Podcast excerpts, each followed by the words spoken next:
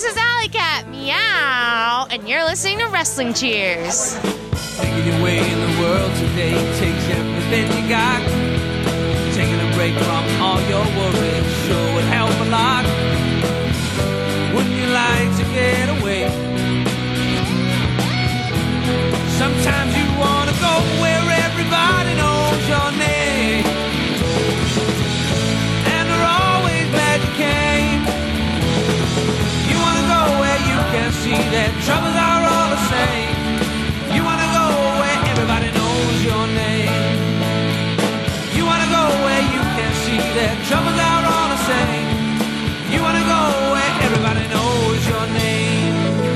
welcome back to Wrestling Cheers, where everybody knows your name, even if you live in Tennessee. That's right, this is the first interview for Sup Month. You know, even though this is Wrestling Cheers, where we preview shows, review shows, and sometimes even have interviews from the Northeast Ohio independent wrestling scene. But this is going to be a little bit different for a couple episodes because, like I've said before, this is Sup Month, and we're going to be highlighting Southern Underground Pro from Tennessee, one of my favorite out of state promotions to watch on powerbomb.tv. So let's uh let's let's get into all that. But before we do, let's uh, get a little bit of housekeeping out of the way. Please rate, review, and subscribe on Apple Podcasts, Google Podcasts, Stitcher, TuneIn, YouTube, Spotify, iHeartRadio, and Podbean Wrestling Cheers.podbean.com. Basically, wherever you're listening to this fine podcast. We are available on Facebook, Twitter, and Instagram. Facebook.com slash Wrestling Cheers, Twitter.com slash Wrestling Cheers, and Instagram.com slash Wrestling Cheers. Email, if you so choose a desire, Wrestling Cheers at gmail.com. We have a merch store over at whatamaneuver.net, and we are brought to you by the Training Topics Network, NEO Sports Insiders, and MidwestTerritory.com. So, like I said, this is the first interview for Sup Month, Southern Underground Pro in Tennessee. If you want to, if you haven't done it already, subscribe to powerbomb.tv and use the promo code SUPGRAPS. Normally I'll promote Absolute, you know, AIW, Cleveland, for Sup Month, we'll throw it out there. All one word, S-U-P-G-R-A-P-S. And of course, if we're going to start this out, Let's start off with the top, the very top, the champion, the Bone Storm champion. I'm talking about none other than Brett Ice. And Brett, how's it going today? It's going, man. Can't complain. Yeah, you uh, you had a you had a you had a show last night. Like I'm catching you in the middle of shows. Actually, I think you don't have even a show today. This is a Saturday that we're recording, and you got you had a Primus last night. And what's tomorrow? Even though this will be way past for the listeners, but just give an idea. Uh, yeah. Um, I've got Revive Pro Wrestling tomorrow out of McMinnville, Tennessee, where I'm wrestling B Boy. Okay, okay. And he was uh he was on Primus, right? Or he did Yeah, yeah. he wrestled Dom in the first round. How'd that how'd that go? Uh, it was great. Uh, the uh, finish by the time it comes out, but uh, the finish was uh, Dom had him in a triangle choke, I believe, and Benny just bridged over him, caught him in the pin, one, two, three. And then who actually won Primus? Like you had your first round opponent that was Uh, cash flow and cash flow actually went on to win.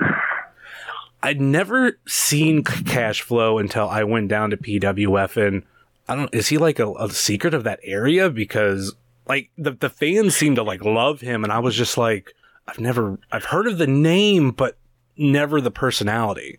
I believe he was a really big player in IWA. Okay, okay. If I'm not mistaken, I've heard that he had hand in helping train Chris Hero. Okay. So, yeah, I mean, he's a great guy. Uh, I love being around him. Me and him, it was just an ass beater. Oh god. Exactly what you would figure if, you know Cash and then you know me. You've had a It couple was just strike for strike. I feel like you've had a couple matches like that one like when they mm-hmm. announced you versus Twan, Big Twan Tucker. I was already planning on coming down. I was like, "Oh, this is going to be a good match cuz Twan is just so so young and he's getting everything out there and I th- I thought him going up against you was not necessarily a proving point for him, but it's just I like the clash of personalities. Uh, yeah, man, he he's a good kid. He listened very well. Uh, he's a strong fucking boy. Oh yeah. like he he tossed me around like it was nothing, and I'm 270 to 80 pounds depending on the week. Uh, I fluctuate. yeah, yeah. Uh, but yeah, man, uh, It was the only thing is he does. Uh, he was doing a lot. What younger guys do is they just go through the motions with no emotion, Yeah. and that's when it comes out. That's why you see me smack the piss out of him. He's But I mean, yeah, he's definitely like learning and everything. The thing that I've always loved about him is he's definitely one of those wrestlers that inside of the ring and outside of the ring, it's like almost two different people. When you know he walks through those curtains, it's it's a much more intense Big Twan. But when you you catch him outside of the ring, very soft spoken and just it seems like a different dude. And the thing that we've loved, at least in our area with him, is he's the dude that just gets into everybody's match. Like I, I don't know if he has a jealous bone in his body when it comes to any other wrestlers. Like he's just like, well, you're my dude. Like if you're doing good, like I'm happy for you, and I'm gonna I'm gonna be happy you got a great match or something like that. It's that's so awesome to see. Oh yeah, man, uh, just watching him watch wrestling is entertaining. Because the facials he does watching it, he needs to do in the ring. It, it's awesome.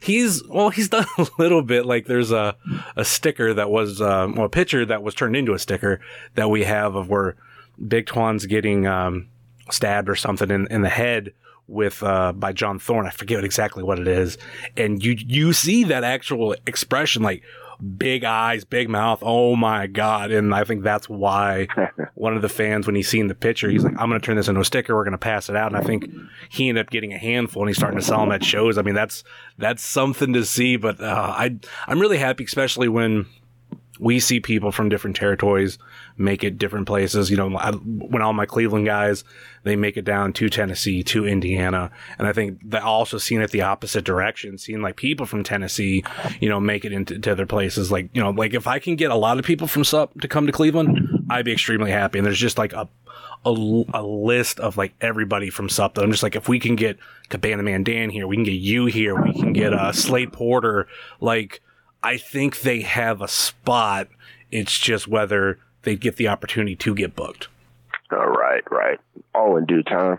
Yeah, I think that's one thing. The it's kind of like half the reason why I'm doing this. I, I want people to know more about all these other wrestlers because you guys are popping her up off in different places and there's a lot of cool shit going on. I think we're, we're especially in just this really cool technological age where, you know, even though I'm from Cleveland, I can watch stuff immediately, well, almost immediately from, from Tennessee, from Indiana, from Georgia, and like, especially with some of the stuff that are somewhat tight knit together, like everything that's gone on with the Carnies lately, and, um, you and O'Shea Edwards and all like there's like I can watch all this stuff on Powerbomb and I can see the stuff even like on on Twitter and YouTube and even also I'll throw out a promotion too that uh, is being used a little bit more is um, Nova Pro.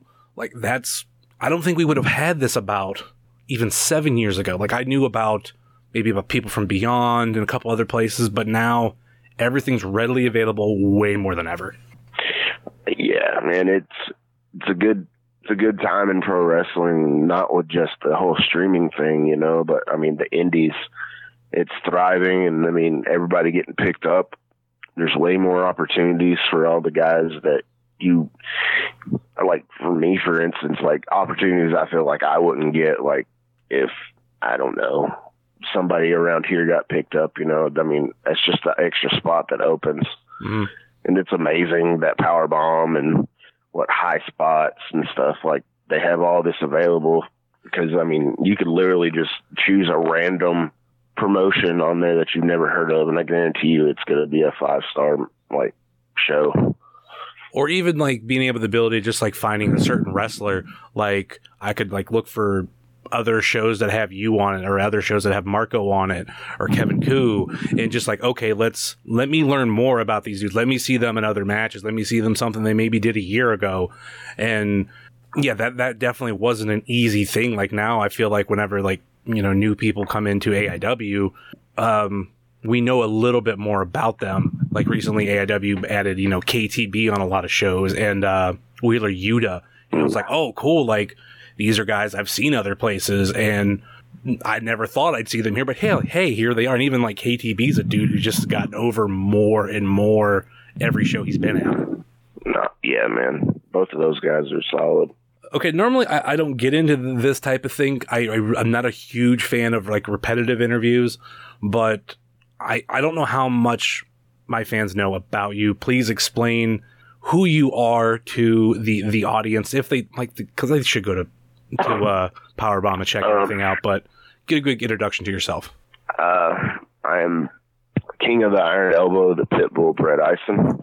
I'm from Pistol City, Kentucky. Even though I am a Tennessee boy, I was a original Kentucky boy. Um, I broke in when I was 15, but I don't like to claim that because I came in and out. Okay. So 2014, I came back in after I left music, and uh, I've been hitting the ground running ever since. But I am when I broke in when I got back. Jimmy from PWF, he looked at me. He goes, "Who's Brett Ison?" I'm a badass motherfucker. You know how many badass motherfuckers there are, Brett? There's a lot. Touche, Jimmy. Touche. Yeah. Now I can look at him and say, I am the badass motherfucker because I am. I've got the confidence in myself now. Uh, but I'm the big dude. I strike, I suplex. I'm in your face. I'm the dude that goes to a bar, not to drink. I'm the guy that goes to the bar to fight. That's 100% believable. I feel like like you eh, like to describe you as a badass motherfucker. I believe it, but it's not necessarily just I'm a badass motherfucker. You're a scary badass motherfucker. Like Yeah. you're you're not a like a cookie cutter dude. Um, I don't want to say rough to look at, but like you've been through. You could tell you've been through shit. So means you could get through some more shit. That that's the the real scariness when you when you walk out with just that that look on your face. It's just like oh shit. Like I'm I'm scared. Like if I was in the ring, I'd be like, oh shit, like I'm scared. Like this guy's gonna kick my ass. yeah, I've seen some shit. So But- I, I, I was I, I well I know, but you've you've done some backyard wrestling, and I'm taking this was your name because it was just thrown at me randomly. Uh, Torch Hudson. yeah, that was uh that was Jesse's mother's boyfriend. Okay. excuse me, and he was actually uh, the brother of the guy that actually trained us. Okay. Yeah, but backyard stuff. It was fun and painful times. How what was your level of backyard wrestling? Like what all did you do? I was sadly more of the kids just dicking around on trampolines, but then like learning like what other kids did, especially you know the backyard wrestling DVDs. I was like, oh, I didn't even come close to all the craziness that the people could do. Um, we started off on trampolines, and then it became a thing where we built a ring out of telephone poles that were stolen. Whoa. uh, yeah, sawed them in half, and then we just built the frame and put a little bit of padding down. There was absolutely no give. It was worse than the ring we got trained in, which was a boxing ring.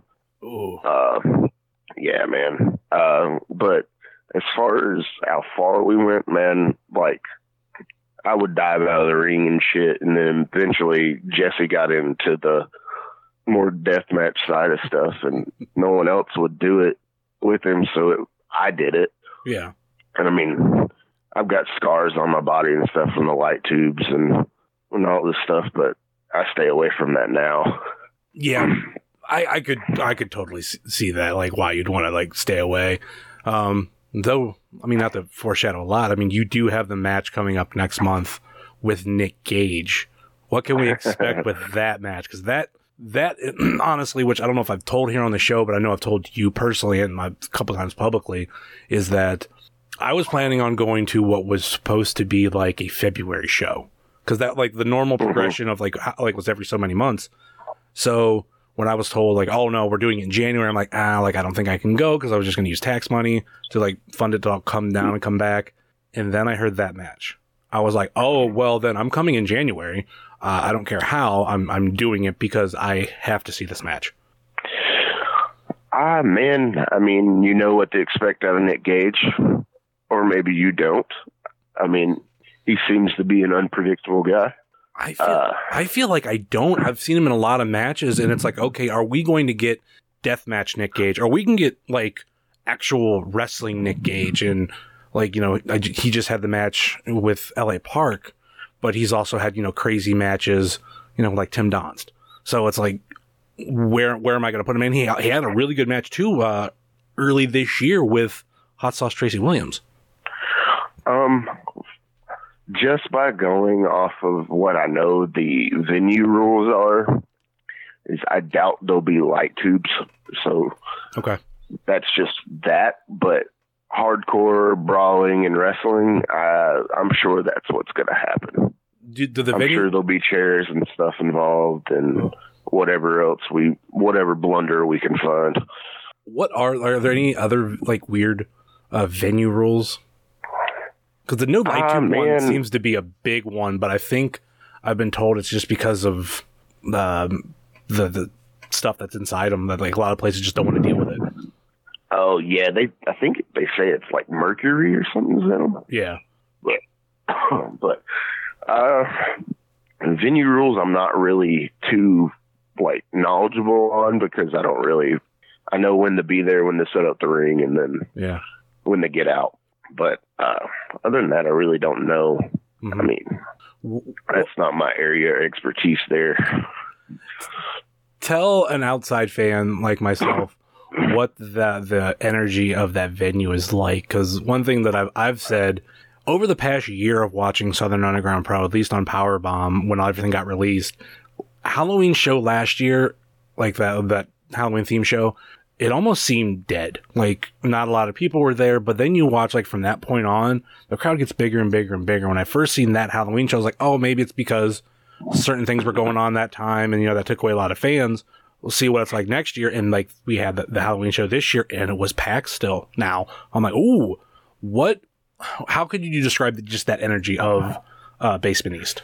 Uh, Basement East is it's a music venue Okay. originally, but uh, they let us come in and do our thing. Um, for me, a lot of people have compared it to old ECW type feel, hmm and I can totally get that.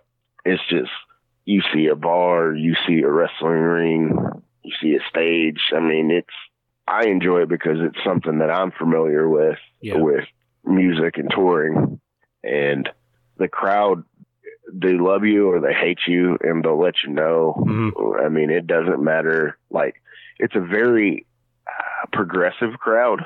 Okay.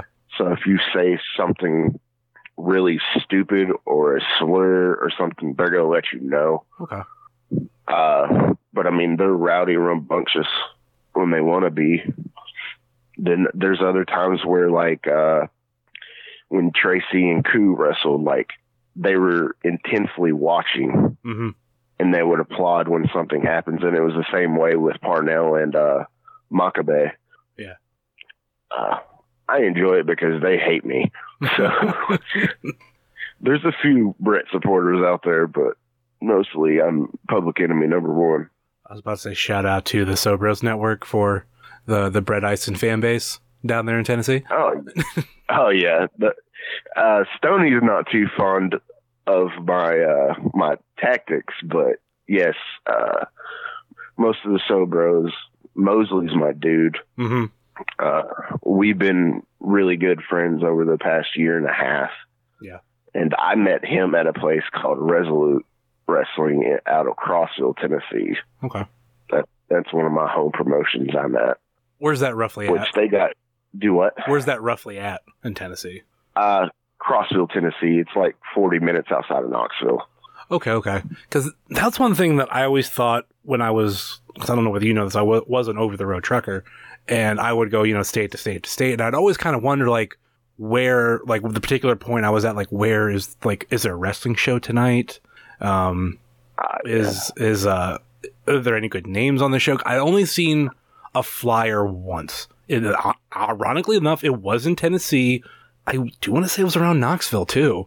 And I seen like a random flyer, couldn't tell you the name of the promotion, couldn't tell you anybody on the flyer, but I was always loved seeing those type of things.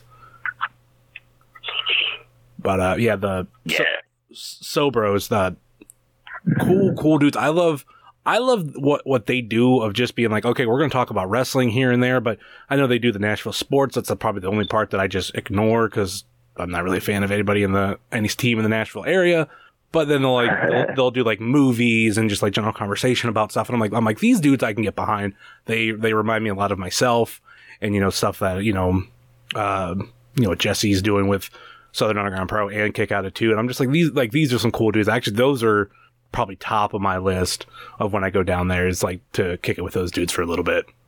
Uh, yeah, man, they're all good dudes. They're always back by the stage. That's their little area where they where they gather up and they get some beers in them and they have fun, man. I think uh, the thing that caught my eye with you because I, I made a tweet one night. and I think I caught you at the wrong time because like you, I just you just didn't get it. I, I was watching all these uh, Southern Underground Pro shows, and I called you meth because you're a carny killer, and you're like, I don't get it. And I was trying to explain. Like, yeah. Yeah. I was like, yeah, like like stereotypically, you know, meth is a big thing used for carnies, like, and they kill carnies. So like, you're you're meth, you're a carny killer. Like, like I just remember tweeting back and forth. You're like, I don't get it. And then like you apologize, like I don't like I don't know. Just it's been a long day, and I'm like, hey, it's, it's cool, dude. It's cool, dude. Yeah.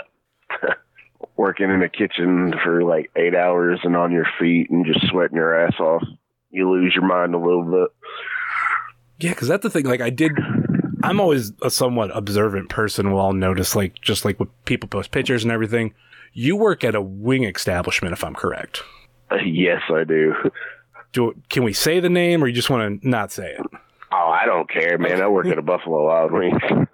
That's oh, that's the funny thing. Like, I'm not a huge fan of Buffalo Wild Wings. Like, I love wings, but I don't know. That's I think in my area we're spoiled with the Quaker Steak and Lube uh, chain. Like, I mean, we still have BW3s, and that's like a you know the big I think wing national chain. But I don't know. I Yeah. I think when it comes to sauces, I'll take Quaker Steak hands down. But that that's personally just me. The first time I ever had Buffalo Wild Wings was actually in Cincinnati. So,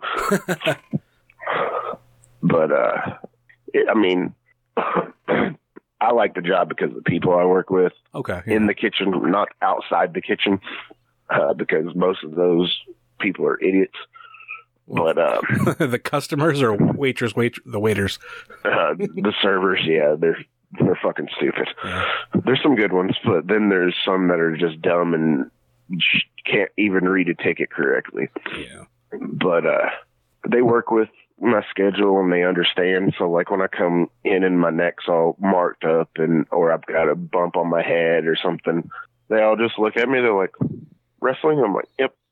and that's all it is. Yeah, that's it's really cool to have a job that actually under, understands everything like that and don't get a big fuss. But I mean, you're I think too like you're in the kitchen. That's Oh yeah, biggest deal is being a server, and that's one thing I could never do. I always try to be cool to, to my wait staff because the only thing I've ever done in the food industry was I worked at McDonald's, but I was like, you know, always on the grill or assembly. Like I never, or maybe I did like window, but I never took money, never all that, like took orders. Cause I know like mm-hmm. just dealing with people can be like horrible. And like, no matter how your day is going, you got to put that smile on. You got to do all that shit. And there's customers, especially I think out in the more, you know, wait staff type establishments where they're just some horrible human beings. I always even try to tip good. Like I've, like I said, never waited a table a day in my life. But if you're giving me good service, even some of the smallest things I think of, if you keep my glass full and it's not empty for too long, like I'm just like, I'll give you a good tip. that's how I am exactly. If you keep me refilled, good because I drink a lot. Uh, yeah, man, I couldn't deal with the public at all. Like I applaud them for being able to deal with assholes hmm and stuff because I would be fired like day one. Because I'm just one of these people that like I like someone says something rude to me, I'm gonna fucking go off. I can only bite my tongue so much. Yeah, and I, I don't know how I could deal with some of the like for example, like I mentioned tips. Like you could think like, oh, I Oh, was yeah. I was great to this table and you get like a dollar or you get like nothing. And I'm like you to me you have to be a shitty server. Like actually I'll insult you by only giving you a couple dollars. But that's you have it has to be really really bad. Yeah. There's some people like some like I see it all the time. Like some servers, they're lazy. They'll be back there on their phones and stuff, and then the food's dying in the window. Yeah. Yeah, but then there's some really good ones, and they they walk out with all the money, and then the others wonder why that they don't have money. it's all about you know customer services as as stereotypical and bad as that sounds. I mean, it, it really comes down to it. Like I'll, I'll I'll even do a point of I'll make sure someone gets a good tip. Like I'll pull out my calculator and make sure they get twenty to twenty five percent, and sometimes round up a little bit more because I'm like, ah, this was really good. Like I, I'm really happy. Like I know, like I said for Quaker steak, that's my big one. And you're supposed they're supposed to ask me when I order my food whether I want c- carrots or celery or ranch and blue cheese. If they just bring something out to me, and it's normally what they do is they happen to bring me celery and blue cheese, I'm like, well, that's not what I wanted. Your tip's going down. Right. But um, I want to go back to something you, you mentioned is uh, and I didn't attack it as, as well as I wanted to, but music. Like I didn't know you were involved in music. Like what all exactly were you involved? in? Uh, I did vocals. okay. Uh, I was in a metalcore band. Uh, they are still active. I believe they're playing Louisville today. Uh, they are called the Human Condition. Um, I was in music for about seven years, so it was fun. Uh, I got to play with like a lot of big, big bands and some of my favorite bands. Uh, it's it's very relatable to pro wrestling, especially the touring aspect, because you're traveling to a city where you don't know people, Yeah. playing in front of a new crowd. Yeah, pay shitty. Yeah. I could I could see that aspect of it. How were you when it came? Because there's a reason why I asked this. Because I did I ran into something at one point and I kind of laughed at it. Is uh okay? You performed.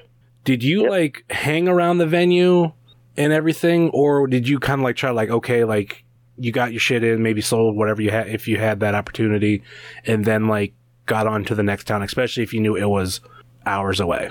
Uh, with that, yes, we would. If if we had like a ten hour drive and and all this shit, we would pack up the stuff, wait to get paid, uh, or tell the promoter, hey, we gotta leave, gather our shit, say bye to the people that booked us or that we're friends with in the area, and get on the road, grab some food on the way, and keep going. So, I mean, time is everything with that because I mean, if you miss your fucking your show, and you're fucked. It's the same way with wrestling, you know. Yeah, because th- there was at one point I happened to go to a, a concert with my girlfriend. and There, there was a band that she wanted to see. It was like a not really a it wasn't a bigger name, and they were um, one of the opening bands. And we, they were hanging out with the band afterwards, and the drummer or something was like, "Oh yeah," and like we were in Kent, Ohio, which is nor- in Northeast Ohio, like right around the Akron area, which is about an hour from Cleveland. And he drummer was like, "Oh yeah, we got to drive to somewhere. In, it might have been like Green Bay or, or Milwaukee or something." Mm. And they're like, "Oh, we got to we got to drive all that way tonight. Oh, it's so long." And I'm like, "It's not that it's not that far. I mean, it's far, but I'm thinking in my head, I'm like, you're you're sitting here, you're drinking and partying. Like, why don't you just move on down the road while you're all awake and make that trip and then relax? Like, that's where I, I didn't get it as as a as a driver. I'm like, oh, if you're complaining about your drive, you're complaining. well, number one, you're complaining to the wrong person, but still, like, it's not even. Yeah. It's an easy drive. Just different strokes for different folks, I suppose. Yeah, that's that's that's pretty much. But what uh what bands of yours that uh you like that you got to play with and open up for? Um, I got to. I love a Mirror. They're a big metalcore band. Okay. Still around. Um, let's. I had played with so many of them. Uh, we got to play a Warp Tour once, which was very cool, and I got to knock off my bucket list. Uh, fuck, who else did we play with? Man, we played with so many bands. like we were, we were like the heavy hitters of Nashville. So like any like big touring bands that would come through and they needed a local on the package, like we were more than likely going to get it. Uh, played with a band called Acacia Strain. Man, there's just so many. What was yeah, it? I really can't think of them off the top of my head. What was it that caused you to like get out of music and come back to wrestling? Ah, man, it was we. I was in the band for seven years through a bunch of different member changes. Uh, we would be on the cusp of signing a record deal. Either the record label would fold or they would lose interest. Mhm. Um, and then I just eventually just got burnt out on it, and I always told myself if I stop having fun, stop doing it. So October, I believe October twelfth, two thousand fourteen, we played with Whitechapel upon a burning body, and that was my last show. And then came back to wrestling. Like, how long did did that transition take? Uh, not long at all. I was wrestling while I was making my exit. Oh, okay, okay. Almost like putting your two Yeah. week notice in at a job, but also like working at your new job a little bit. Yep. Uh, I dislocated my knee earlier that year while we were playing 30 seconds into our set. And I just twisted one way, man, and my knee popped out and I went the other way and I hit the floor and Jesse happened to be there. And I looked at him. I said, dude, I broke something. So the band stopped. Like literally, we just got set up in this small ass venue, having to go up these crazy fucking stairs. And then I popped my knee out, and I was just like, "Yeah, I'm got, I'm done, guys. I can't do nothing." and I went to the hospital and got there, and I guess when they put the the inflatable brace on my knee to get me out, they popped it back in. So when I got there, the doctor was just like, "Yeah, nothing's out of place or anything. You, we got to wait for a, a CT scan and see what if there's any ligament damage and all this shit." And he told me that, and I was like, "Okay, cool." And, and I put on the brace, and I was walking out of there by that time. And I still never went and got it fixed. So seems to be a common story of among you know uh, wrestlers and Oh, yeah. wrestlers. It's just like, oh, I didn't get that injury fixed. Well, going back into professional wrestling, it makes a lot of sense. Oh yeah, it was uh, after I think it was probably like three months, maybe four. I was back. Uh, I was in the ring. Mhm. So Another thing that I I wanted to touch on with you because I know it's it's it's really big with you, and uh, you are an animal lover, you're a dog lover, you're a pit bull lover. Um, yes, how many uh how many dogs you have right now? I have one, and he's coming over to me right now. what's what's his name? His name is Debo. Okay, yeah, that's a good that's a good name. That's a good name. He was named that before I got him. So Okay. I just and I love the Friday movies, so it stuck. That is it's it's the hardest thing to do, I think even in my opinion, of like I I have a dog, her name is Zuul. I named her off of Ghostbusters because I'm a huge Ghostbusters fan and that's one of Okay, like, yeah. that's one of the handful of names I wanted to name my dog Zuul. I bought her when she was about 4. I think she was like 3 about to go on 4. And the people that I bought her off of, they gave her a name and it was Bridget. I'm like, I don't I'm weird. I don't like people named for dogs. Oh yeah, I'm, I agree. I want like a cool like a cool name. So when you hit like Zuul, you're like, all right, that's a dog name. Even if it is a a person name, like th- th- give it a reason. Like we have a cat and it's named Dexter, but it's named Dexter because of the TV show. So right, yeah, And so I had there was just that transition period after I got her. Like I didn't want to call her Bridget, but it was weird calling her Zuul. So like I know like I maybe called her Bridget a couple times, but I eventually transitioned into Zuul, and now like yeah, that, she knows it's her name. And you at least if you got a dog with a good name, you're like all right, like I can sign off and name. this this is a perfect name for a dog. Oh, yeah. that's perfect. uh, he gained a bunch of nicknames over the years. People would call him Deebs or the Deebs. Okay. It's just yeah, he's a goofy son of a bitch. Oh, what is it about pit bulls that gravitate you towards them? I think the fact that they're misunderstood hmm and they get that bad rap because that's because I mean anybody could take a look at a me on the street and I mean me walking around they're just gonna look at me and they're gonna automatically assume oh he's a hooligan or a thug Mhm. and blah blah blah I mean and so I, I mean I identify with that a lot. And I've been around pit bulls my whole life. My uh my cousins and uh, aunt and uncle they always had pit bulls and they would have just puppies and stuff. So me being around them a lot my whole life, I've just their family. hmm Like I I love animals to death, and like I mean I I don't know if anybody's ever seen my shirt. There's a company called Mosh for Paws out of New Jersey, and I wrestle in the shirt a lot, and it's I it was one of those viral pictures where the the dog somebody had either I think it was a leash or they had duct taped the dog's nose hmm and snout, Uh-huh. and that's on the back, and it says "Kill your local animal abuser," and Yeah. and I I support that fully. Oh yeah. I I don't get it why people do that with certain dogs. Like, I actually just had something yesterday with my girlfriend's parents. They had a a dog who like just randomly showed up at their place. And you could tell he was trying to keep warm because it's a little bit colder up here right now. And Mhm. i guess the the owner was like a couple houses over. Eventually he was like oh like found like okay this is where his dog was. And he always keeps it outside. Now i've i actually have learned that there are certain breeds like i have a cousin who has who loves saint bernards. Like that's a breed yeah you, Yeah. you keep outside because that's actually where they're supposed to be. That's where they're comfortable I don't know what breed this dog was, but it would definitely if it's hiding under cars, which is where they found him, like for warmth, and he he keeps Yeah. going. Like yesterday, he actually came back after the owner took him back to like because he was like, these people took me inside. he kept they kept me warm. I'm going back to them, and I'm just like, what? Yeah. why do you do that? Man, uh, I actually read a thing yesterday that they're trying to pass a law, I think, for all states that if dogs are outside, they have to have a house. Yeah, that that makes total sense. I had a I had a grandfather who he had one dog that he always kept outside. I don't remember the breed because I was so young, but they had a special housemate for him, and he was always left on a chain. He, I don't remember him ever being off the chain, but he, if it was cold, like that was the spot. I always figured that if you're going to do that, why don't you have a dog house? Yeah.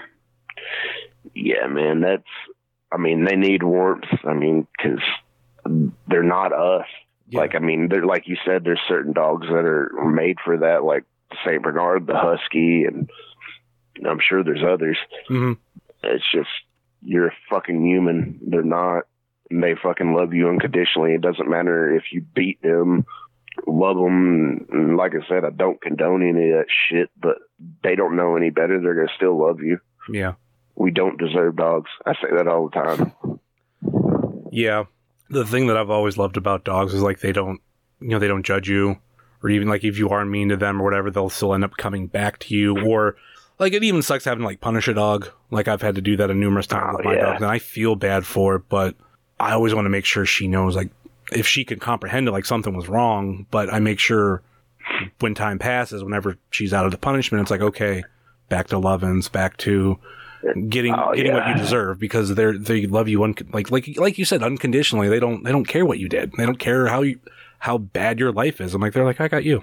Yeah, man, that was uh I had surgery on my face a couple months ago from a stupid cyst and I was in the hospital for 5 days and uh when I came home and finally got to sleep in my bed, uh my fiance would open the door every time and my dog usually sleeps in his kennel or beside it on his blanket. Mm-hmm. and uh he would sleep sleep in front of the door and he wouldn't move. And me just thinking what it was is he doesn't want me to leave again.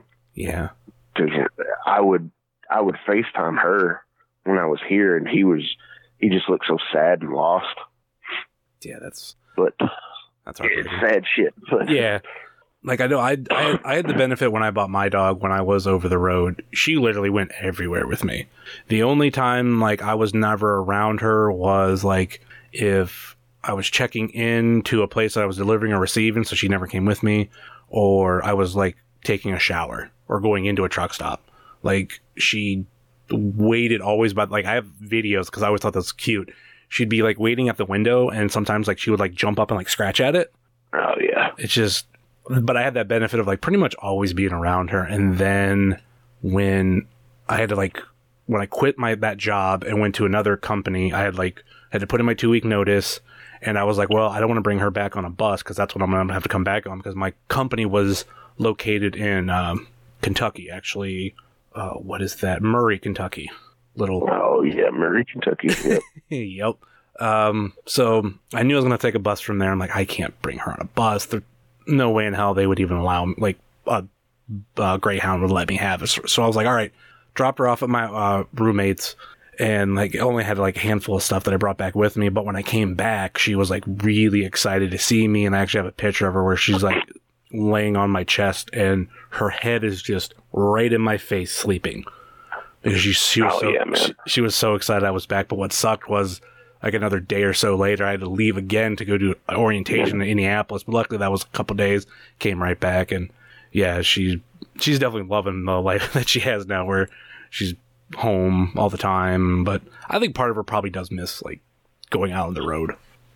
Oh yeah, um, like when I'm picking up my bags, he just gives me this look, and I'm always like, "I'll be back, man. I'll be back." Uh, another topic I wanted to, wanted to bring up, and this will be the, like one of the main topics before we get into the uh, Fave Five questions. We are both huge fans of Teenage Mutant Ninja Turtles. Fuck yeah. I think that's one of the things that gravitated me towards you. Like you love it just as much as I did. I think one thing we even like talked about at one point was because I think I said I think TMNT is better than one, and you thought that was crazy. TNT. Oh, the the The- animated movie. No, no, no. The actual like we this was on Facebook. We talked about it. this was uh, the movies because I think I kind of like two better than one. Secret Secret of the Oh, I mean, the movie. Yeah, I used to be that way Mhm. for sure, and and then like I just one, I guess, just it's always gonna pull me in because that was the first thing besides the cartoon I saw. yeah.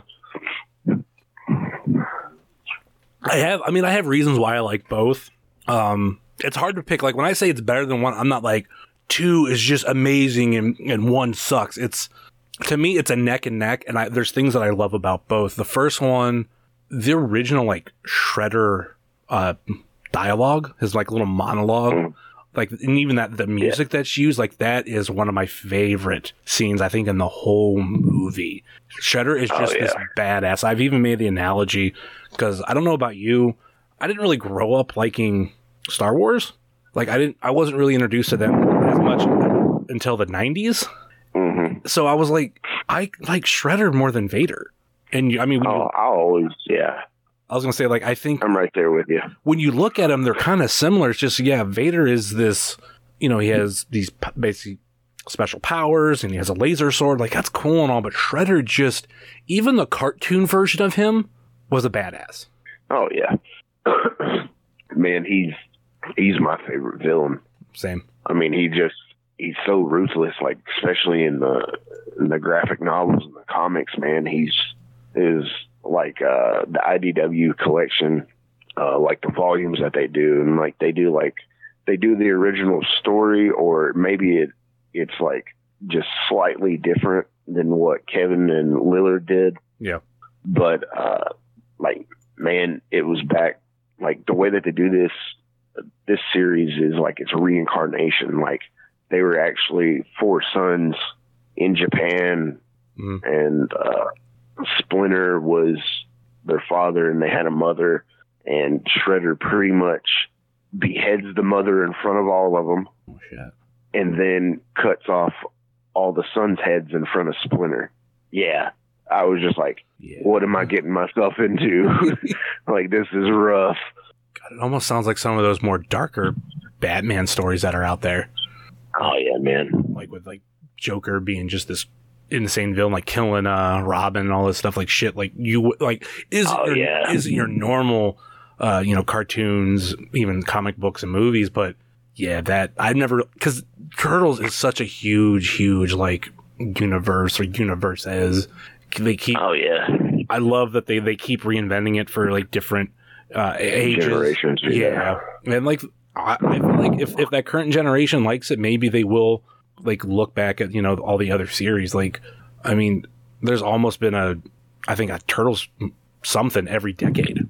Yeah, it's the same way with Power Rangers, man. Oh God, they they never die. Like I grew I grew up loving Power Rangers up until it was the first the first movie. I loved it, and then like right after that, I just kind of got out of it. And it wasn't like oh I hate Yeah, Power Turbo Rangers. sucked. It uh, for me it was they were. I don't even think that was Turbo. What, what is that when they got the technically they like they the cars. Ooh, no, even, I was before uh, out before that. It was like literally like that movie, like the whatever they did for that movie, and they find I didn't find out later. They rewrote it for the TV series. Like, okay, this is where we're going, and they're like, all right, Ah, here's the. okay. They're like, here's the same story, but we're retelling it for the TV show, but we're giving it completely different things. But it was right around that time, and it wasn't like, oh, I hate Power Rangers now. There was uh, I was more into Nickelodeon, and Nickelodeon was doing like Right. Nick in the afternoon at the same time, and I'm like, huh, like I like Power Rangers, but I really want to start watching this, and then I just like slowly got out of it, and you know just transitioned. Oh yeah. I was uh, I mean, Ninja Turtles over everything for me. but uh, I mean, I lo- I watched Power Rangers. I remember what what was it, Beetleborgs and VR Troopers, I remember all that stuff, man. Yeah, VR Troopers and uh, Superhuman Samurai Cyber Squad. Which was, oh yeah, uh, uh, fuck, what was it? So was it Samurai Warriors? Was that one of them? that sounds right, I but feel I'm, like it was. I'm not 100 percent oh, sure. Ronin Warriors. That's what it was. Okay. Uh, that was an old cartoon. I mean, I remember used to waking up watching Voltron and shit. Yeah. I had a I had a fun conversation with a friend of mine, and another friend of mine who happened to be there, who was really big into Power Rangers and all that kind of stuff. And he was just our other friend was like, "Well, Voltron, you know, that was the original Power Rangers," and he was like, "My other friend, big into Yeah. Power Rangers." He's like, "Actually, the original like Power Rangers like came before Voltron," and like trying to convince him like, no, like technically Power like not necessarily Power Rangers, but the Japanese version like that was first. It's just Voltron. Yeah. was. And I think it was. I never got hardcore into Voltron, but like the definitely the toy aspect. Like as soon as I seen those toys, I'm like, oh, that's cool. And then literally like within the Oh, same yeah. year as when Power Rangers came out, uh, from when I found out about Voltron, I was like, oh, well, they're doing this now over here, and I know all of, like I get to start from the beginning. Okay, I'm gonna start watching this, and I remember when that picked up, and that was huge. Oh yeah. Uh, have you watched any of the new Power Ranger stuff? I'm not Power Ranger. I mean Ninja Turtle stuff. No, I haven't had a chance. I didn't even get a, really a chance to watch the the first Nickelodeon series because I, I like I as a fan like I, I sit back and I kind of follow what's going on, like what they're doing, and I had seen like okay they're bringing back the Nickelodeon's bringing it back, they're doing this, and then then that lasted so long, and then they're like okay we're restarting it again, and it seems interesting. I just not had a chance to get around and watch it. I'm not a fan of the animation, Okay. but like uh, of the this 2018 one, the 2012 one, I love it. Mhm. Like I have every I have every DVD in there, and I've watched it probably probably five to seven times over. Yeah. Like I just love the story. What was your thought It's so- on on the uh, Michael Bay movies? Uh, I think they got a lot of bad rap because of the look. Yeah. but from a a Ninja Turtle standpoint, like being all the way up till I'm I'm 30, and I mean I still watch it. Yeah. Uh, besides the look, I thought it was great. They had a lot of like hidden stuff, Mhm. like Easter eggs that I don't think a lot of people caught on to. Mhm. But I think if people would go back and just not necessarily have an open mind, but an an opener mind, Yeah. just let a little bit more in, I Mhm. think they could probably enjoy it if they can get past the way it looks. I remember not liking the first one as much. Like I was like, ah, like this isn't horrible. I have issues here, here, and here. I don't remember what they all were off the top of my head. But my main thing was I grew up with 80s cartoons and I was always kind of upset they never did Bebop and Rocksteady. Like I was always give me Bebop and Rocksteady. Give me Krang in a movie. Oh That's- yeah, that's where the original TMNT3 I think screwed up of not bringing those guys in instead of doing the the time travel and all that kind of shit. Oh, yeah. But when two came out, I'm like, all right, they're giving me Bebop, they're giving me Rocksteady, they're giving me Krang. Went in with an open mind, and I really enjoyed it. And that's the one I wanted to come out with a three because they left so much open. Like you have Baxter Stockman there, um, you have Shredder still technically there. Like no, the thing that I like too. Maybe we're so used to okay, it's good guys versus bad guys, and then the good guys have to win, and the bad guys got to have to go to jail, or they have to die, or they whatever. Everything for, for the bad guys I felt in this movie was to be continued. Like everybody's still here, Oh yeah. they're going to come back in the sequel and it sounds like we're not going to get that i'm like why that was oh that was building to such a really good third movie and they probably could have brought in you know d- more of dimension x and all this kind of stuff X, Oh, yeah. Like the uh probably could have bought the hot rod teens in and all that stuff, man. the neutrinos The tr- yeah, the triceratons and all them too. God. there was there was there was so much opportunity and then like people just didn't show up and i'm like why like i felt like they fans of the teenage mutant ninja turtles for years were like give me this give me this give me this give me this and they're like okay cool here it is but they were like ah, i don't care anymore and i'm like why like bebop and rocksteady and, Yeah. and the dudes who played bebop and rocksteady Sheamus and uh, the other dude they probably my favorite part Oh yeah, Sheamus was great in that role. I loved it. The whole my man stuff that popped me every time they did it. Uh, Sheamus actually lives in Nashville now. Oh, cool. Uh, I know that. Yeah, Slade Porter was telling me the other day. Slade, sorry Slade, if I'm giving away your personal life. Uh, works for a supplement store, and uh, and Sheamus came in just randomly. That's Yeah. that's pretty cool. Fucking uh, thing that I liked is I happened to meet him at a wrestling show, like uh, waiting outside, and got a quick picture with him, and then I threw it out there. I'm like, my man. like he, he, he kind of smiled, like, but he's probably like, "Yeah, you're a little old." But I'm like, I don't care. That was, I love the movie. That was Yeah. great, man.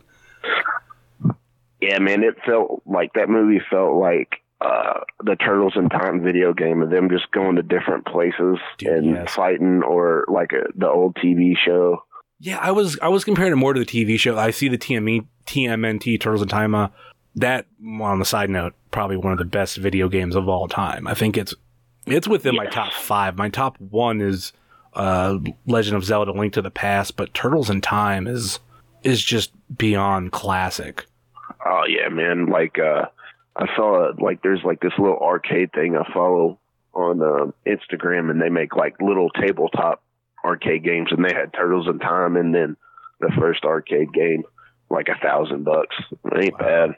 thing that I liked when I first got my uh this is way back when with Xbox 360, I it was I can't remember. Was, no, I wasn't already on it, but you could still get it, and I bought it. Was the original TMNT arcade game, and then years later they uh they redid it. They redid Turtles, oh, it's just like Turtles in Time. It was Yeah. okay, but I don't know. If it's anything like that. Yeah, I think we talked. ab- yeah, I think we talked about that at uh, PWF where they changed or took some stuff out. Yeah, it it was still fun. Like my nephew, he's he just turned 15, but when he was younger, like he was really getting into turtles, and I bought him like all the like when the DVDs were coming out, I'd buy him buy him one, and he I mean this was the 80s turtles, he was loving it. And like there was a day that I was like, all right, let's come over like my house, let's play some video games, and that was like one of the games we played, and he was just in love with turtles. I think that's the thing that I like. You know, you know, we're both in our 30s. You know, he's 15, and even he has memories of turtles. And I have another nephew who's, uh, I think he's right around seven. Like he, like he kind of grew up watching the 2012 um, Yeah, relaunch or relaunch. And it's it's just that thing, like I said, that's always been there. Even me, like I've never was big into the the 2000s turtles, but the thing that I did love that I was just like, if I could replace anything, as much as I love the original Shredder, that robot Shredder look even more like a badass, and I, that's when I Oh loved. it. yeah, he was definitely a badass. My niece was the same way, man. She was real young, and uh, she was into the 2012. So I mean, it was cool for me when I could go uh, buy her something, and you know, it felt like I was buying it for me, but giving it for her because Mhm. I can't bring myself to buy like action figures anymore because I can't. I just don't play with them. So it's like I don't want to waste money. I'll definitely buy action figures if I think they're cool looking, but there has to be some sort of sentimental value. Like I do have my own fair share of a pop collection. Ironically, I only have two Turtles pops, but they're both Shredder. That's regular Shredder and then Ah, like an eight, an eight bit Shredder. Because like we said, like that's just the best villain. Oh yeah, for sure. My second favorite villain would probably be Heihachi from Tekken. But Never really got big into Tekken, but I think if I were to put a second, it's really close right now between Shredder and uh, Thanos. Because I'm a huge oh, Thanos for sure, yeah. I uh, I'm not really big into comic books, but I remember when Thor came out, I was like, I had kind of like read some news, like, all right, this is going to be like the big villain for Avengers, and I was like, all right, cool, and I read up, and I'm like, oh, this guy's pretty cool, and then like Infinity Gauntlet, I'm like, all right, cool, and that was like literally a year before. When movie came out. I forgot, like, I kind of forgot about it, and then we get to the mid credit scene where they show, and I'm like, oh my god, and just Yeah. the, the pump, just the, the excitement for him since then is is amazing, and I the thing that I love, like I was just recently rewatching part of that movie, and I don't think movies do enough nowadays because you don't have those type of universes. How many Mhm. you know movies start off with the villain just immediately? They, there's no, they've already given you like little bits of backstory, but in the beginning, it's you know him conquering the Asgardian ship. Who I, I felt like like no movies do that. They always have like a different formula. Yeah. I don't remember if any Star Wars started off with Vader, but yeah, I mean, in recent memory, that's all I can really recall is that is Infinity War. and even you know as of this recording they, they don't have the the teaser trailer out. Part of me says like they don't really need it. They just need to say hey remember infinity war? Well here's the next movie and here's the name. This is the day it's coming out. That's it. I think trailers give away too much nowadays. i i do agree. I i think it depends on the movie though. Like the the smart movies will hide stuff in their trailers. Mar- marvel is good. Granted they'll give you some story aspects and there's things that you might be able to fit together but like there's pur- things that they purposely edit out like you know thor in uh, thor ragnarok the part where he ha- like his eyes already gone and he's you know, Oh, all yeah. charged up. Like they edited like they made it they didn't have that in, in the trailer. So when it happened you're like oh shit. And um that uh, the infinity stones was a little bit like that I've always enjoyed uh, a good trailer that you can watch, but you still don't understand the movie. Yeah. But you're like, I, I you have enough intrigue, like, okay, I want to go in and watch this, but I don't know. I think it, the one that pops to the top of my head is Inception. I remember watching that trailer Uh, going, yeah, I'm just like, all right, cool visual effects, but I have no idea what the fuck this movie's about. But that's where the movie stepped in. yeah. They're like, here it is. And it all made sense. Great movie too. it's been a while since I've seen that one, but yeah, I I do wish trailers would show less, or sometimes I've kind of purposely stepped away. Like actually, I haven't even seen the Captain Marvel trailer yet. But I'm the only thing is I go to movies a lot. I go to at least three times a month, so I'm bound to run into trailers. Oh yeah, I have yet to run into that trailer. But uh, I haven't I haven't seen it in the theaters at all. Like I went and watched Creed two last week, and there was like eight trailers, and the only one that stuck out to me is just because it's Aquaman. But Hmm. other than I don't even want to see Aquaman, but it still stuck out amongst everything else. yeah, I'm being kind of dragged to that one. Like I'm a big comic book movie fan, but even then, I'm like, ah, I'm kind of really tired of these DC movies, and Aquaman just doesn't look good. But my girlfriend's like, I want to go see it, and it comes out the same week or weekend as uh, Sherlock and Watson or Holmes and Watson with Will Ferrell and John C. Oh, Reilly, yeah. and I'm like, I'm like, all right, since I want to go to a movie on Christmas, one we'll see during the weekend, the other one we're seeing on Christmas. I don't know which one I want Oh, to yeah. do first. Like, it's basically one will go first, but then you have the cool thing of going to the movie on Christmas. So I don't know which I want to put Aquaman on, but yeah, it doesn't look that good. The DC, uh, I think it's a different topic of just the DC movies and how well they look. Like, I love Batman. The Nolan trilo- trilogy, m hands down, one of my favorites. Dark Knight is in my top five, but outside of that, ever since they've tried this shit, it's just been like, I think the way I've always described it is they looked at Marvel and they go, "Oh, we want to be like Marvel," but Marvel put in work. It's probably like Yeah. the equivalent of you know someone who's been working out you know for years and they they have all the progress, and you see someone who just goes, "Well, I want to get like that now." Yeah, it took them time to get like that. Trust the process. Trust Yeah. the process. And that's that's definitely where where they screw up. Yeah, I mean, I liked. Uh, I hate Superman as a superhero, Mhm. but I loved Nolan's movie Superman or Man of Steel. You telling me you, I loved it. you hate the superhero that's just an alien whose only weakness is a stone and his his uh ide- or the secret identity is disguised by glasses that doesn't Yes, but I also my my other favorite superhero, their Batman. He's just a regular billionaire. But yeah, people have have always brought that up like i know, I know people that say like oh batman's not a superhero because he doesn't have any superpowers and i'm like well neither is iron man. He's just a billionaire. Yeah, granted he has In things suit, yeah, yeah. in a suit. I mean it's they're comparable. I'm like if you consider iron man a superhero so is batman. But batman where he Uh, doesn't yeah. get his, his due is he's always been a detective.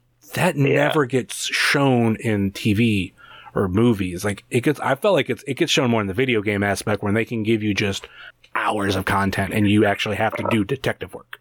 Yeah. Uh, I I remember the rumblings of them talking about doing Batman like a noir film. hmm Like this was what the Ben Affleck one was going to be, but I don't even know if that's even happening anymore. Yeah, there's I know a whole bunch of things they want to do with that. It's it's sad because like I think of if I were to pick my favorite superhero, it's always been Batman.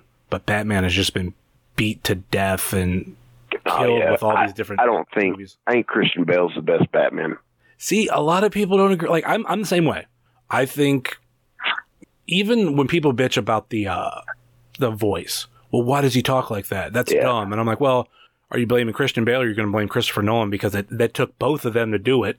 One of them came up with Yeah. it, and the and they went with it. The second thing is you're Batman. You're so you're you have to disguise your voice. I mean, if we if we're gonna look at Superman and say he's dumb for just wearing glasses and being like like glasses on, Clark, Clark Kent, glasses off, Superman, like there has to be a thing where like Batman doesn't sound like Batman when he can talk to people. You know, one day as Clark, uh, not Clark Kent, as Bruce Wayne, the next day as Batman, and they don't know the difference. Yeah, it's very true. I mean, the voice never bothered me. Same. Yeah. All right, let's uh let's start wrapping this up, and uh, we'll go into our fave five questions. Hey, this is Booker T, five time champ, and this is the Fave Five Questions. Now, can you dig it? All right, and we're going to start with question number one, and of course, uh, for those who don't know, fave five questions. Yes, there's five questions, but Booker T always had more than five in his fave five, so there's six. All right, we will start with since we kind of already talked about a good transition. Who do you think the best physical portrayal of the Joker is? Heath Ledger, Okay. without without a doubt. Another another thing I, I agree with you on. Yeah. yeah.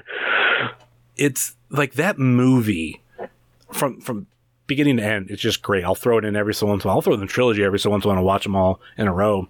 Oh yeah. But I always felt, and I've said this many times on the show, that I always look at that as the Joker. I don't look at that as Heath Ledger.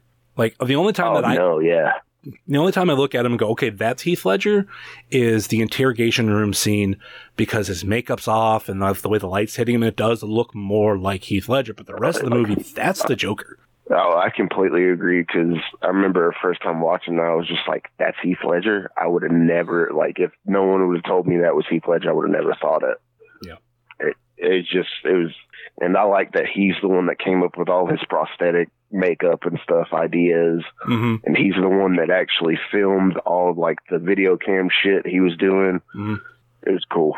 And then like the the way he did the makeup too, like okay, I'm a madman. I'm everything's not going to be perfect. It's not going to be this like perfectly white with you know the the pinpoint accuracy of the red. Like it's going to be messy. It's and something that I didn't notice until later that like there's actually like makeup and everything on his hands. Oh, I see. I never. I'll have to look for that Yeah. next time I watch it. Yeah, like it's a guy who like put on the makeup and you're like you didn't wash his hands all the way afterwards. Like there's a little bit of it's so believable. That's I think that's what I I get from it that he put so much work and thought into it. And uh Oh yeah. and I think the thing that I like too cuz if I'm correct the uh when the hospital blows up like it, actually there was Oh, a the- the where the, The delay. detonator scene. yeah, and he he Yeah. improvises well. And you think like that's how it was supposed to go and it's just it, there's only certain actors that can pull that off and he he was great. Oh yeah, I love improv stuff like that. It's working on the fly, man. All right, question number two. Since you work at a wing establishment, how do you feel, bone in or bone out? Bone in. Like if it's wing, I mean, boneless wings are nothing but chicken nuggets. I don't care what anybody says. that's a That's com- is. that's the one of the most common takes, and I I agree with it. But there are people out there like I I think Wilkman is a lover of boneless wings. I think not 100 percent sure. Wilkman's absurd. He's a big Ninja Turtle fan too, though, man. Yeah, I know. I think uh, we've had some minor conversations about it, and he was like one of those that's really uh, was upfront about the new series. Like okay, when they came out with the the the designs, he was just kind of like, "All right, I'm gonna wait to see." And I, I know he's always Yeah. been like upfront. I'm just like checking everything, all that out. Uh, yeah, we talk about stuff. Many like he actually uh, the last up show they put out the uh, the score on vinyl from the original uh, TM Ninja Turtle movie, and like he was telling me about it, I was just like, man, if I had a record player, I'd get it, but that'd be the only record I'd have. that or some Tupac albums, but Yeah, that I would I would probably get that too. Like I said, the that shredder scene, yeah, that shredder scene to me, that's just the, an iconic song. Uh, yeah, uh, going back to the band thing, we actually, I had like, you know, like metal and hardcore, it's, it's more of an outcast thing. It's not popular yeah, like it is nowadays, but we used to actually play Shredder's, uh, speech. Nice. You're here because the outside world Yeah. rejects you. Blah, blah, blah. Yeah, man. And then it would hit. It was so cool. I, I used to know the speech myself. Like I think, and I, I found this really good mashup online. They take that theme and they mix it with the TMNT Super Shredder theme Oh, okay. to a really good matchup. And they even have um, the sound clip of "You fight well in the old style." But now you Oh, must yeah. face the shredder, and then it goes. Like, I'll send you the link when we're done here. Like I, like that mashup is just fucking amazing. Love it. Awesome. All right. Um, question number three. Let's go with Addams family or the Munsters. Adam Sandler. Thing that I've I've always explained between the two, that like if you actually like learn the history of them, they're so identical, and some people like one over the other, and it's great fun to hear people why they like which one over the other. But I, it's definitely there's no right answer. Uh, yeah. I just, I grew up more with Adam Sandler, so. Yeah, we are part of that age. Like I'm more Munsters, but you know the Addams Family movies were good. Uh, if you were into it, the Addams Family video games, like all uh, the Super Nintendo one. Oh, you said Adam Fa- Addams family. I thought you said Adam Sandler. I was just like, no, no, oh, no. I would go with Addams family still, though. But okay, yeah, okay, yeah, yeah. Addams Family. Um, gotcha. yeah, the like I said, the movies, the like the Super Nintendo video game is bad as it is. Like with some of the mechanics, it is still fun to throw on and like attempt every so once in a while. Oh yeah. All right, question number four, and um, we'll go with since you know him, uh, we'll go with the AJ Gray question, and that is, do you have any hot takes? Which I always believe a lot of times if you follow AJ Gray on social media, he's always throwing out some crazy hot takes. Uh, I mean, I don't really know. It's like I like AJ in person. I don't like AJ on the internet. I've, I've gotten the same way with him too, but I just like if like I should say once I say hot takes, I always mean as like un- unpopular opinions that something that you believe you, Oh, you hold Oh. by. Like, what is your unpopular opinion that people might not agree with? see, I don't even know, man. Like most of the time, I keep my thoughts to myself. Okay. Um, like I'm a like this is probably anybody that knows me. This is probably the mo- this is the longest I've ever been on a phone call in probably the past ten years. uh, like I like I'm a very reserved person. I say like it's just one of those things. Being when I got brought into the business, it was mouth shut, ears open, and, and I just applied that to my daily life because it was just just pounded into me so much. And like if people ask like if I had options, then possibly could tell you. But other than that, man, like, uh, we'll go with this. Uh, most of the SoundCloud rappers are all fucking trash. I would I would agree with you for for that fact. Actually, the thing with Suicide Boys are the only ones I listen to. I don't know half of rap nowadays. I'm I'm out of literally the the only one that I'm I like that's even not even say somewhat new, but only who's come out with newer things. Very stereotypical is Eminem. Like I'm I've always been a huge fan of Eminem. Actually, to my right, uh, one of the few vinyls I own is a Proof album, which was his best Okay, friend. yeah. He has he had one vinyl that he released because he only it was only released on vinyl and online. And I picked that up because I was huge I was a huge fan of his. But other than that, like that and epic rap battles of history, other than like I can't get into anything. That's where I'm like, yeah, I'm in my 30s. I can tell like there's nobody I like now. Rap changed at some point, and I Oh yeah, it did. I think the analogy that I liked it, it was they s- compared they were like right around the time of Soulja Boy, and then they put it on him Oh, because he Fuck Soulja Boy.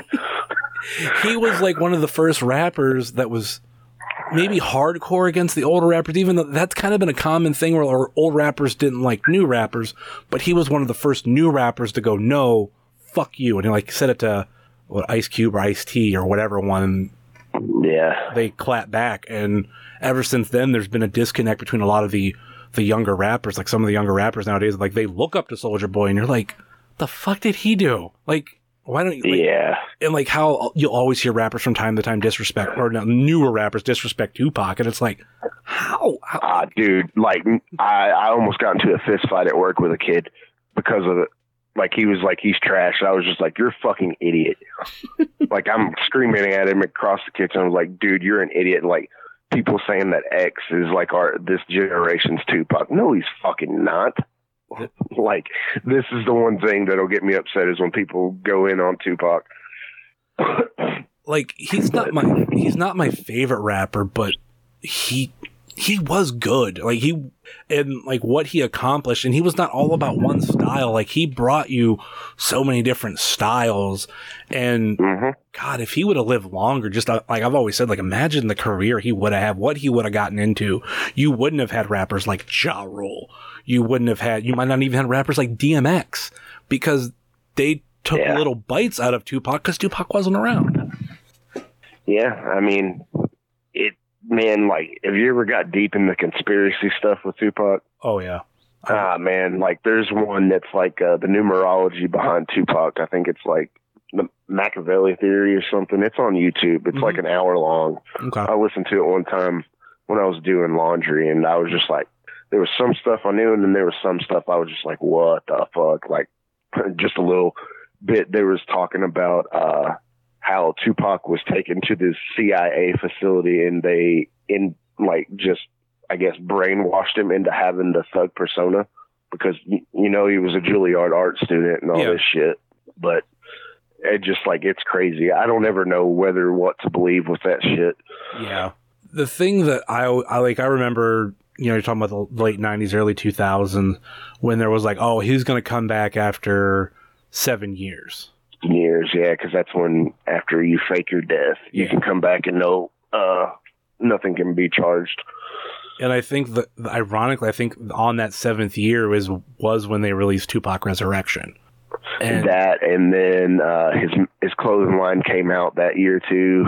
yeah, like there was, after, Yeah. after that point, that's where I stopped believing as much. Like, okay, he could be alive, but I, I know there's so much behind of all this, that kind of shit with him. But he, like, when he does get disrespected by modern day rappers, I'm like, I don't, why would you, he's definitely one of the greats. And I've, it's hard to Oh, say yeah. who, who the GOAT is, but he's definitely one of those. If you say him, there's no argument. I, I I think he is because I mean you look at what he's still doing, even if he he I mean he's dead or he's quote unquote alive. I mean look what he's still doing. Yeah. they just his uh his estate just won back a bunch of recordings and they're putting out a new album. Nice. So I'll always Yeah. say there's not many artists out there that that spent so much time in the studio that they could have albums come out after their death. Uh, the only two that I could think of, one being Tupac, and the other one was Johnny Cash. But I think that was more oh or less yeah. Before he passed. He spent a lot of time recording because that's the only thing he had. Oh yeah. And th- those are like on a side note. I know fun to, I don't can say fun to listen to, but interesting. You can tell when he had good days and bad days because there's just some of those with his recordings that are just like his like voice is a little gravel, like hardcore gravelly. Like he sounds like death, but like the next Oh, song, yeah. depending on when it was picked up, like it might have been closer to the beginning and he sounds a little bit reg- like normal. Uh, funny little story. Jesse says I'm the man that killed Johnny Cash. because we were sitting at his house and I remember I think I like, might have looked at his mom or him and I was like, Hey, didn't Johnny Cash just die? And literally the next day he died. Holy shit. Yeah. That's, yeah, I don't know how much coincidence and conspiracy you can get that. Good God. Yeah. All right. Um, uh, question number five, since we already mentioned him, and this is going to be on every single sup month question for all the wrestlers, just because you know him, the Wilkman question. And if you know him well enough, you know it's going to be Is Die Hard a Christmas movie? Oh, fuck yeah, it is. it was set on Christmas, correct? Okay. Like I'm I'm more on the Wilkman side because like I always believe okay if that's Christmas then Rocky Four is a Christmas movie. Um, Coco's a Halloween Why movie. not? I, it's it's to each their own. Like I I'm definitely one of those kind of people. I don't think it is, but if you think it is, I'm not going to condemn you for it. Like that's what you believe. That's fine. You if you watch it on Christmas and that's your favorite Christmas movie, fine. Like I'm not going to. Has anybody ever asked Bruce Willis, or the director, if it's a Christmas movie? uh, Bruce Willis has said no, but that wasn't a, that wasn't a comedic setting, so I don't know whether he was feeling. And the writer said uh, yes. On the flip side, though, and this is where I go, okay, like it's definitely perspective. Jingle all the way. Yeah. I think that's a Christmas movie, hands down. The writer or directors come out and said no, it's not. Oh. Like it's like what? How? Yeah, that's why they play it on fucking 25 Days of Christmas and shit. yeah, it's it's it's my favorite Christmas movie, but I don't know. That's it's it's two each their own. But I, I had to ask. And here's the funny thing: what people don't really know this. Uh, when I created this question, I like if I like even with AJ Gray, I get permission. Like, hey, is it okay if I use your name just to for this question? Oh, yeah. Wilkman said like, uh, like that's fine. Just tell like whenever uh, people answer the question, let me know before it airs. And I'm like, all right, cool. And then I told him like, yeah, I'm. This is going to be a question on all of Sup month. And I'm like, if uh, Brett has anything to say, like you could take it up with him. And he's like, I'm not going to do that. Yeah. I'll, uh, trust me, I'll tweet him and be like, Wilkman, Die Hard is a Christmas movie. Come at me. as soon as we get done, I'll do it. that's uh, yeah, that's it's it's fun to catch. Crazy enough, most people have said no on like so far for this as a question, but it's. I- I'm curious of where we're going to be for Sup month. Right now, we're one out of three. I don't know where Ku and Stunt sit, but I don't think, I think Ku will disagree. And who's the other one, Marco? yeah, I don't know where Marco will go with it. I, I'm not like, I love Marco to death. Uh, I'm not too like close with him, like, yeah, like know him very well, but like when I'm around him, I love being around him. He's just, he's such a good dude. The thing that I'll mention since we, we brought up Marco and is a, a complete compliment to you and him was when I watched All Eyez on Me. Like the only thing that sucks being like a fan that doesn't get to go to Sup live. If there's something big that happens, I already know. Like I already knew that like mm-hmm. Marco won the championship. I already knew that you won the championship. And if I wanted to avoid that, I literally have to stay off social media for two weeks. So if it gets spoiled, I'm not one of those- Yeah. I'm not one of those people that goes crazy. But in my head, I'm like, all right, Marco, Brett, it's Marco's going to get killed. But even with knowing the ending, you guys told me enough, enough of a story where I was kind of doubting it or, oh shit, like Marco's really looking way bad. Like I literally thought it was just going to be a bloodbath, just beating the piss out of him. Maybe like a one, two and you pull him up like, nope, I'm going to still beat his ass some more. Just punishment. but you guys told a great story and I still love, um, after the match, you like sat up and you just looked at the camera and it was just that look of like, told you, I told you. Oh yeah. Oh yeah, man. Like, uh, I saw Swerve come around the corner, and I knew he was coming over my left shoulder, so I was just like, "Eh, might as well break the fourth wall a little bit and be like, hey, yeah, I did it." but uh, a lot of people, like, you could just look at the people's faces, and you could tell that they knew what was going to happen, but they still had that that little bit of hope to hold on to Yeah. maybe Marco is actually the guy and he's going to give Brett his first loss. hmm He put up a fight, little dude, like uh those uh he busted my mouth open somehow. And I like I still don't know how and neither does he because like he was like, "Oh, I'm so sorry" cuz he going into it, man, he thought he wa- he was asking everybody. He was like, "So is Brett going to kill me?" how is he in the ring? So I mean, he asked Jesse of all people, and Jesse's just like, "No, he's good, man. Like you're gonna feel it, but like he's not gonna murder you." And and then Marco tells me I'm one of the smoothest guys he's ever worked. So that was a big compliment for me. God, if the whole Johnny Cash thing was right, I really hope you didn't text Marco the day before his, his uh, GCW match in Los Angeles and say break a leg. No, I didn't. not at all, man. That's something I, I was sitting in the living, I was sitting in the living room with my my girl, and and she just saw me fucking get upset, and she's like, "What's wrong?" And I was like, I didn't even see that Marco had got hurt. I saw the reaction of people of the video, Yeah. And I was just like, Marco's hurt. Marco's fucking hurt. And then it came out that he was hurt, and I was like, God damn it! I I did kind of see, go ahead. uh, you see your friends just succeed, man, and then that happens, and it's just like, fuck. Yeah. Definitely wishing him all the best, but when that did go down, like when I was thinking about it late days later, I'm like, I really hope no one texts him break a leg Oh yeah, because that would be the worst irony in the world. definitely would. All right, uh, He'll come back though.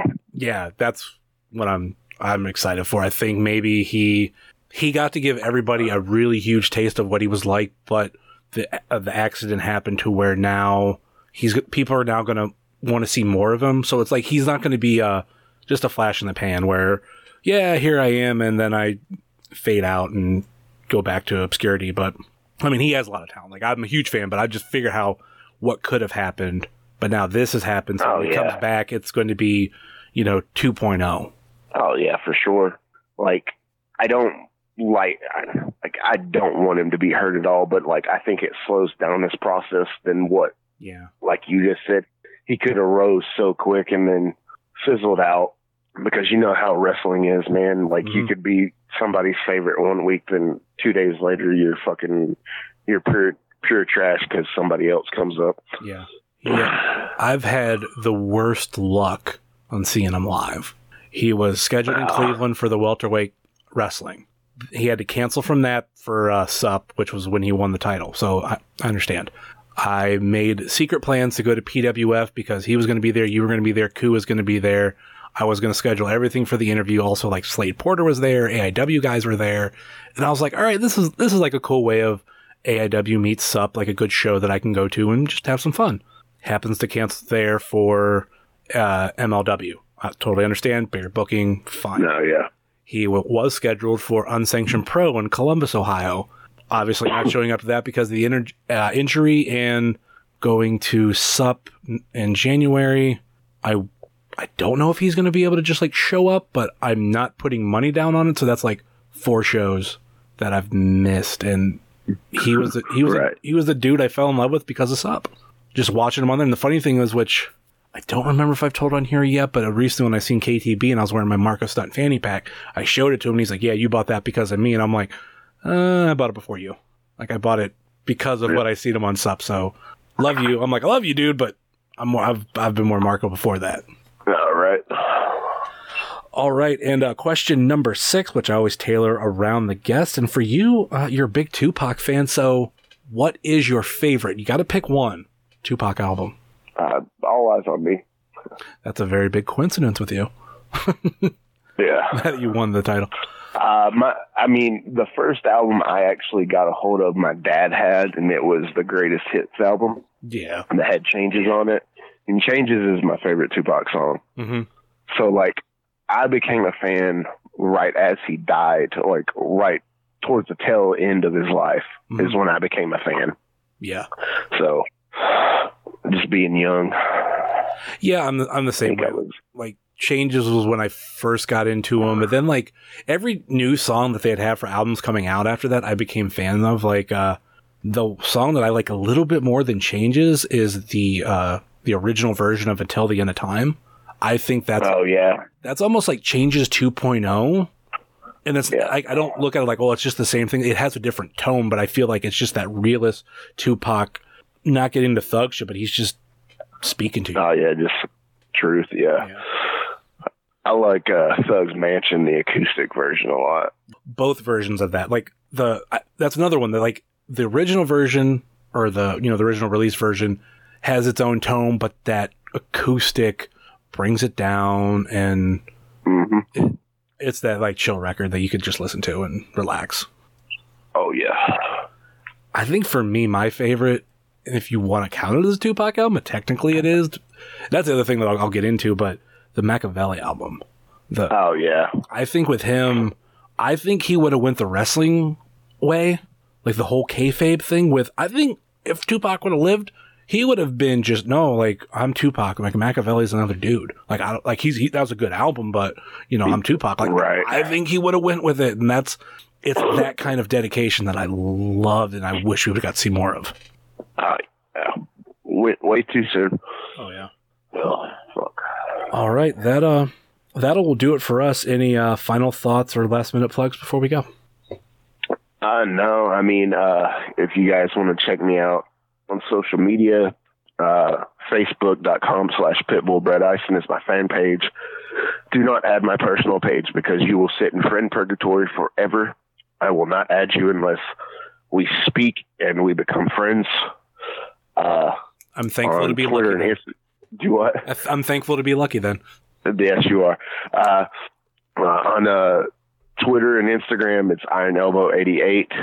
Uh, I have a YouTube channel as well. Just type in Ice and it'll pop up. Uh, then SobrosShop.com. Go to Ice and you can get my Street Justice shirt, which Justin can attest to. They get it out to you in great amount of time. It's flat shipping rate and support Sobros as well. Yes. I've been putting it off wearing it because I do like a shirt a day, and I don't. I haven't. Re- I haven't repeated many shirts, and I think I'm already at like 300 and like I think today will be 304. And I've been waiting for the perfect time. Like I was gonna wear it while I'm interviewing you. Haven't really changed out of like my pajamas, but that will be my shirt of the day. I they they did a fantastic job. The thing that I love, maybe it's just because I've I've interacted with So Bros. Um, they sent me the So Bros beer koozie for free, but you Oh, yeah. if you want it now, it's, it's just an extra dollar on top of it. Support the dudes, and they threw in some extra uh, stickers and even uh, a handwritten note on uh, the receipt. And that's something that I, I don't know if everybody gets, but it, uh, with my interaction with them, they're, great dudes. And even though I'm not from the Tennessee area, it's something that I will so hardly support. They're they're on the which we'll get to here shortly. Like I have a list of you know people that I shout out, and I always shout out Sobros Network. They're they're a bunch of great dudes. Um, love them all. No, yeah. Is that it for your plugs? Uh, yeah, uh, I mean, obviously, check out Kick Out at two when they put up new stuff. Uh, I don't know if you've ever listened to uh, I've Got Your Five Stars. I've heard But- that one. He's a big Sup supporter. So, I mean, obviously, check out Powerbomb with Sup and uh, with everything else that's on there. I mean, was it nine ninety nine or ten bucks flat? Ten bucks I mean, it's flat a a good month. deal. 20, 20 day free trial. Yeah, So Sup Graps. Use that promo code. All right. And uh, for us, you can find, well, myself, Heavy Set, you can find me on Facebook, Twitter, and Instagram at HeavySet330. You can find the show on Facebook, Twitter, and Instagram, Facebook.com slash Wrestling Cheers, Twitter.com slash Wrestling Cheers, and Instagram.com slash Wrestling Cheers. Email, if you so choose to desire, Wrestling Cheers at gmail.com. Got the merch store over at whatamaneuver.net. And please, like I said before, rate and review and subscribe to wherever you're listening to this podcast, whether it be Apple Podcasts, Google Podcasts, Stitcher, TuneIn, YouTube, Spotify, iHeartRadio, and Podbean, WrestlingCheers.podbean.com. Check out all our friends at the Trending Topics Network, such as All Beer Inside, Eurovision Showcase, and Chill and Old School at the Movies.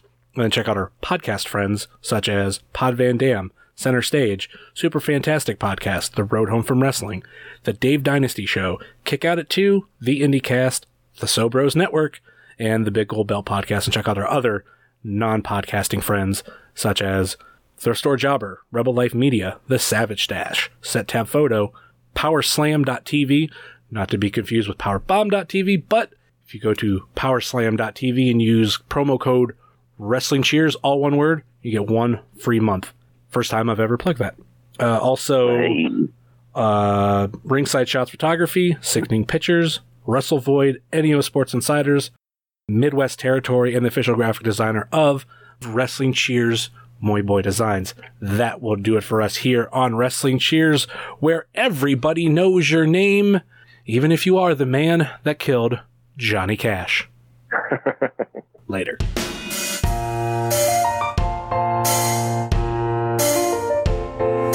Making your way in the world today takes everything you got. Taking a break from all your worries sure would help a lot.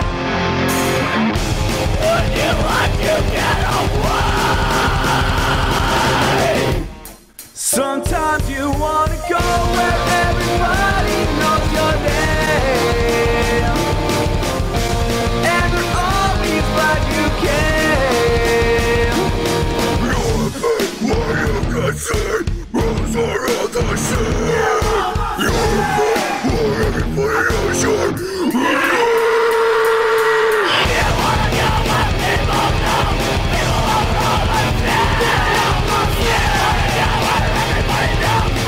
Música